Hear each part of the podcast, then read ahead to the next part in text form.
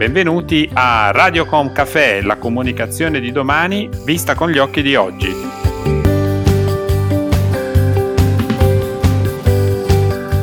Benvenuti a una nuova puntata di Radiocom Café, la comunicazione di domani vista con gli occhi di oggi. Sono Roberto Botto, CEO del gruppo Libera Brand Building e oggi prenderemo un caffè in compagnia di Ruben Abbattista, responsabile comunicazione istituzionale del Comune di Torino. Benvenuto Ruben. Grazie, buongiorno a tutti. Oggi parleremo di comunicazione, di marketing, eh, di tanti aspetti eh, che eh, afferiscono a questi temi, ma prima di tutto ci tengo a fare una riflessione più a carattere personale.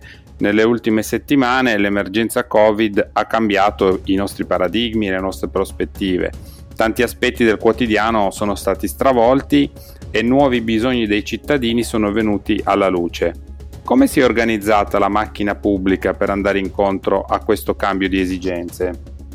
Beh, ehm, la macchina pubblica ha fatto grandi sforzi eh, intanto per mantenere vivi tutti i servizi essenziali, eh, sembra ridondante dirlo, ma in realtà eh, il comune e i suoi servizi non sono mai stati interrotti nemmeno nel momento più difficile della crisi.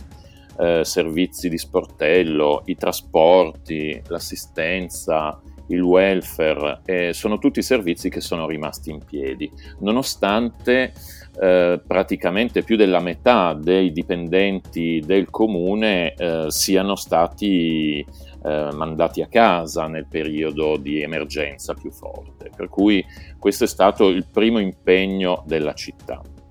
Poi eh, c'è stata la necessità di adeguare la città a, tutti, eh, diciamo, a tutte le nuove normative dovute al, eh, all'emergenza penso soltanto ai mercati che eh, sono stati sospesi per c- alcuni giorni e poi sono stati completamente ridisegnati eh, in funzione delle nuove normative, quindi con accessi contingentati e con eh, distanziamento dei banchi, eccetera, eccetera. Un'esigenza che è venuta fuori e che in questo momento stiamo affrontando e purtroppo riteniamo che ci, ci accompagnerà uh, per lungo tempo è il problema dell'emergenza alimentare, nel senso che oltre all'emergenza di tipo sanitario si stanno verificando nelle città delle nuove povertà, cioè persone che hanno perso il lavoro o hanno visto interrompere le proprie fonti di reddito. Allora la città di Torino ha da un lato dato seguito alla normativa governativa dei buoni spesa, quindi uno stanziamento del governo che ha toccato circa 12-13 mila nuclei familiari della città, ma essendo questo un provvedimento una tantum, la città ha anche deciso di avviare un progetto che si chiama Torino Solidale, che sostanzialmente eh, mette in rete tutta una serie di soggetti del non profit, dell'associazionismo, ma anche molte aziende per la eh, realizzazione di pacchi spesa e la destinazione di pacchi spesa a famiglie bisognose. In questo momento in città ci sono 12 punti, noi li chiamiamo snodi, 12 snodi che servono circa 10.000 famiglie, nuclei familiari della città. Quindi un'esigenza che prima non c'era, o meglio, prima era sentita in modo molto molto eh, più limitato e invece in questo momento sta esplodendo. Stiamo sicuramente vivendo un evento unico nella storia di cui sentiremo a lungo gli strascichi. Quali saranno secondo te le conseguenze immediate di questo fenomeno sulla vita cittadina e quali nel lungo periodo? Ma eh, sicuramente andiamo a cambiare molte delle nostre abitudini ehm, il tema del distanziamento tra le persone è un tema che ci accompagnerà a lungo o almeno finché questo eh, virus non sarà completamente sconfitto. Quindi nel medio e lungo periodo, per esempio, il tema del distanziamento è un tema con cui dovremo fare i conti. Ciò comporta ehm, il cambiamento di alcune nostre abitudini, penso per esempio ai trasporti. Eh, sui mezzi pubblici eh, noi dovremo tenere le distanze tra eh, noi e i nostri compagni di viaggio, per esempio, e questo eh, è un problema non da poco perché vuol dire mh, ridisegnare completamente la mappa dei, dei mezzi pubblici. Molte persone eh, non prenderanno più volentieri i mezzi pubblici, ma noi non possiamo pensare che ehm, migliaia di persone sostituiscano il mezzo pubblico con l'autovettura, perché altrimenti si creerebbero delle situazioni di congestione del traffico e anche di aumento dell'inquinamento che sappiamo in, nella nostra città è particolarmente pesante. Quindi dobbiamo insieme ai cittadini eh, rivedere eh, alcune delle nostre attività normali quotidiane. C'è un elemento su cui noi stiamo lavorando e che potrebbe nel lungo periodo cambiare anche un po' la, il disegno della città, e cioè è la riscoperta e la valorizzazione dei quartieri della prossimità. Eh, qual è il nostro obiettivo? Il fatto che eh, i cittadini nel proprio quartiere possano trovare tutti i servizi commerciali, culturali, amministrativi, tutti i servizi essenziali, diciamo alla portata di un quarto d'ora di cammino a piedi. In questo modo, se il quartiere ti offre tutto ciò di cui hai bisogno, hai da un lato eh, meno necessità di spostarti da un quartiere all'altro e dall'altro sei magari incentivato a, a, a camminare, andare a piedi. E quindi stiamo già adesso facendo una mappatura di tutti i quartieri della città per vedere la, la, la sussistenza dei servizi in modo da adeguare le eventuali lacune, ma questo potrebbe cambiare appunto la faccia della città e il modo in cui i cittadini vivono la propria città. Tra le conseguenze del lockdown c'è il blocco di un settore strategico come il turismo, che negli ultimi anni si era trasformato in una voce sempre più rilevante per il bilancio della città. Quali riflessioni sono in corso in merito a questo settore e dunque alla promozione di Torino? Ma sicuramente il turismo è uno dei settori che ha subito un colpo fortissimo. Ovviamente non potendosi spostare le persone, eh, eh, penso a tutti i tour operator, a tutti gli hotel che in questo momento stanno soffrendo veramente tanto. La città non muore fortunatamente, le attività ehm, culturali, le attività di attrazione turistica eh, non sono state spente, ma dobbiamo intanto attendere che le persone si possano nuovamente muovere e in secondo luogo vedere quando e come le persone si potranno muovere. Una tendenza che di sicuro eh, ci sarà eh, sarà quella di valorizzare il turismo locale, quindi mh, nella obiettiva difficoltà di rivedere nel breve periodo turismo di tipo internazionale, ci stiamo concentrando su un turismo di tipo locale e nazionale e questo è il primo punto. Eh, in secondo luogo, ehm, ovviamente dobbiamo rassicurare i turisti sul fatto che eh, tutti i nostri musei eh, sono, eh, i musei e non solo, ma tutti i luoghi turistici sono adeguati e sicuri per le visite e questo già sta avvenendo. A quanto pare il 18 di maggio si potranno riaprire mostre e musei adeguando eh, alle, nuove, alle nuove normative. E in ultimo, ehm, la cosa veramente importante è fare rete. Fare rete anche con altri territori, ehm, perché eh, dobbiamo, come dire, collaborare tutti insieme per favorire il movimento dei turisti sul territorio nazionale e la creazione di nuove opportunità turistiche. Cito solo due esempi che ci riguardano.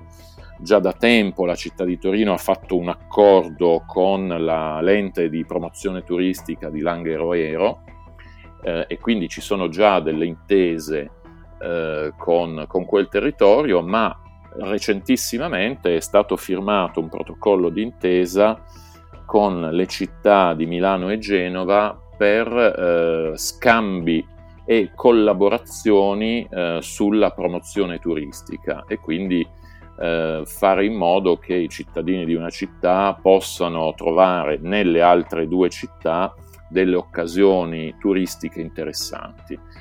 Questo protocollo può diventare un modello di collaborazione anche per altre città.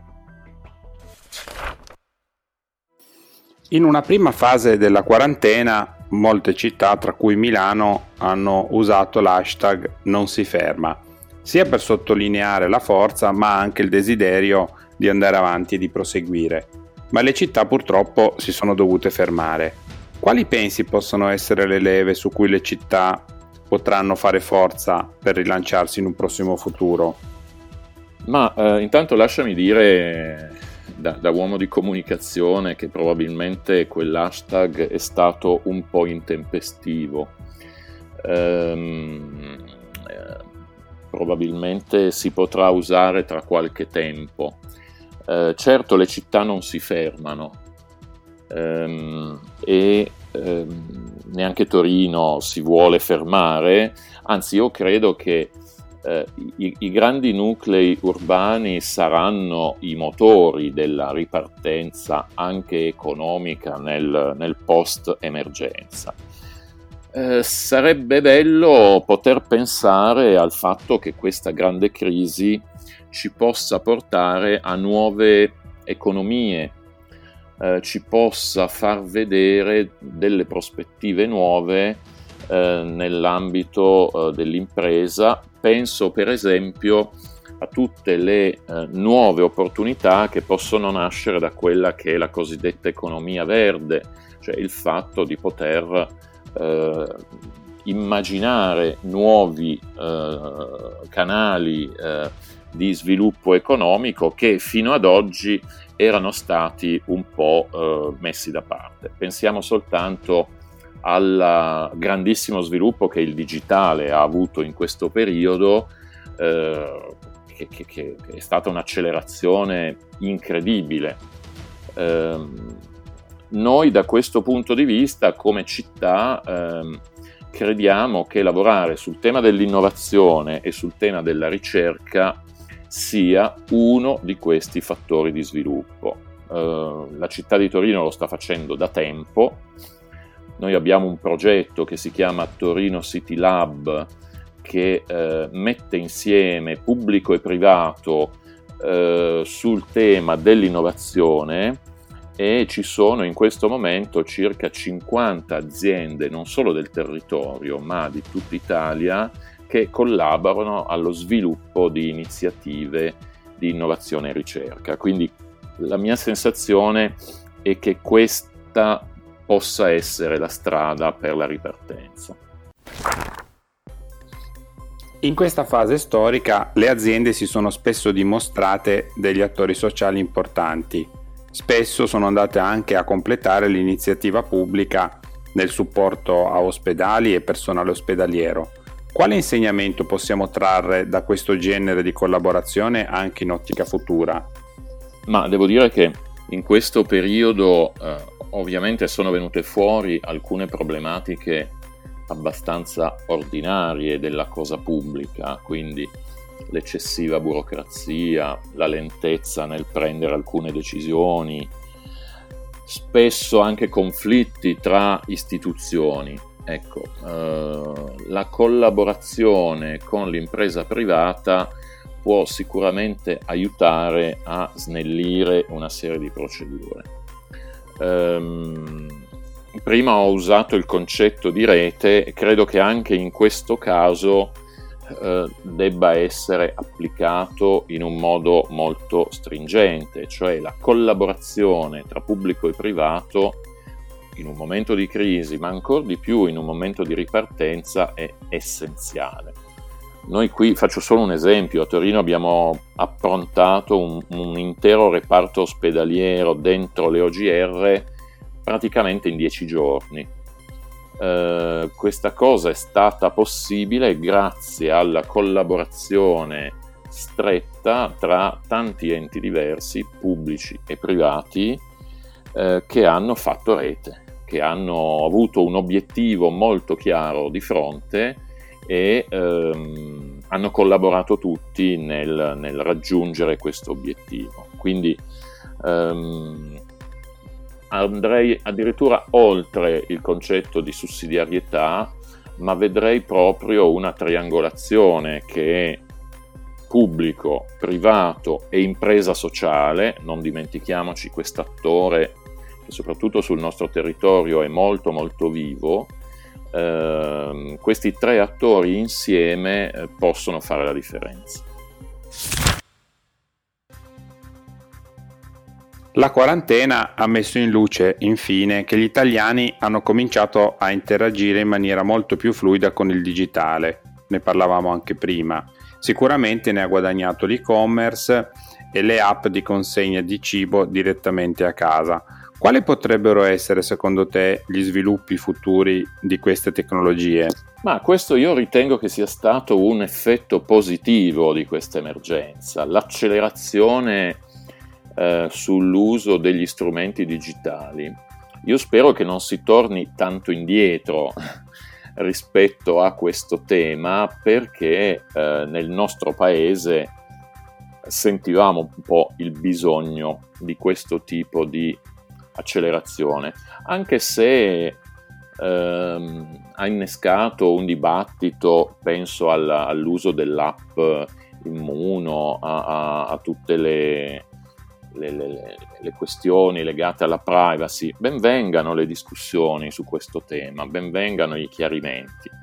Però ehm, è molto positivo che eh, appunto il digitale abbia fatto un grande passo avanti.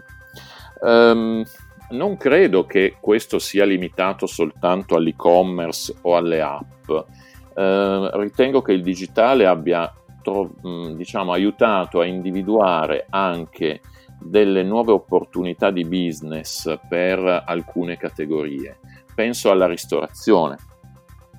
Con il delivery in questo momento obbligatorio, comunque si sono aperte delle nuove opportunità. Io mi auguro che questa organizzazione del delivery resti anche successivamente quindi che i ristoranti che hanno approntato questo tipo di servizio continuino a offrirlo ai propri clienti anche quando saremo tornati in una situazione di normalità. Dall'altro mm, punto di vista, il digitale ha messo in evidenza la grande opportunità dello smart working. Io devo dire non sono, come dire, un super appassionato di smart working perché credo che il contatto diretto tra le persone che collaborano all'interno delle organizzazioni sia sempre utile. Però è indubbio che ehm, lo smart working abbia eh, anche favorito eh, l'uso di una serie di strumenti digitali che prima erano, diciamo, già esistevano, però erano usati in un modo molto marginale. Faccio solo un esempio che ci riguarda eh, nel periodo pre-crisi noi avevamo eh, all'interno del comune di Torino circa il 4-5% dei dipendenti in smart working. Nel momento di crisi, in questo momento, abbiamo circa il 50-60% di dipendenti in smart working. Nel momento, diciamo, della ripartenza eh, avremo a regime circa il 25-30% di dipendenti in smart working. Quindi io trovo che questo possa essere un fattore positivo. Uno, per i dipendenti i quali organizzano meglio il proprio tempo, eh, la propria, diciamo, eh, esistenza nel rapporto casa-lavoro. Però penso anche ad alcune conseguenze positive dello smart working, pensiamo soltanto allo snellimento del traffico, pensiamo soltanto ai trasporti, cioè al fatto che lavorare da casa comporta tutta una serie di vantaggi per la comunità urbana che prima non avevamo minimamente preso in considerazione. Ruben, ti ringrazio davvero tanto per la partecipazione, è stato un caffè davvero stimolante, le risposte molto interessanti e sono certo che gli ascoltatori potranno trarre spunto da queste considerazioni. Grazie a voi per l'invito e anch'io sono curioso di sentire le prossime, le prossime interviste, i prossimi contributi.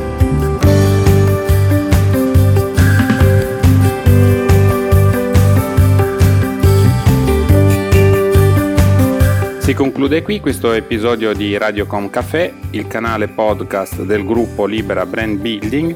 Se avete piacere di ascoltare altri racconti, potete collegarvi a Radiocom Café, Spotify, Spreaker e Google Podcast.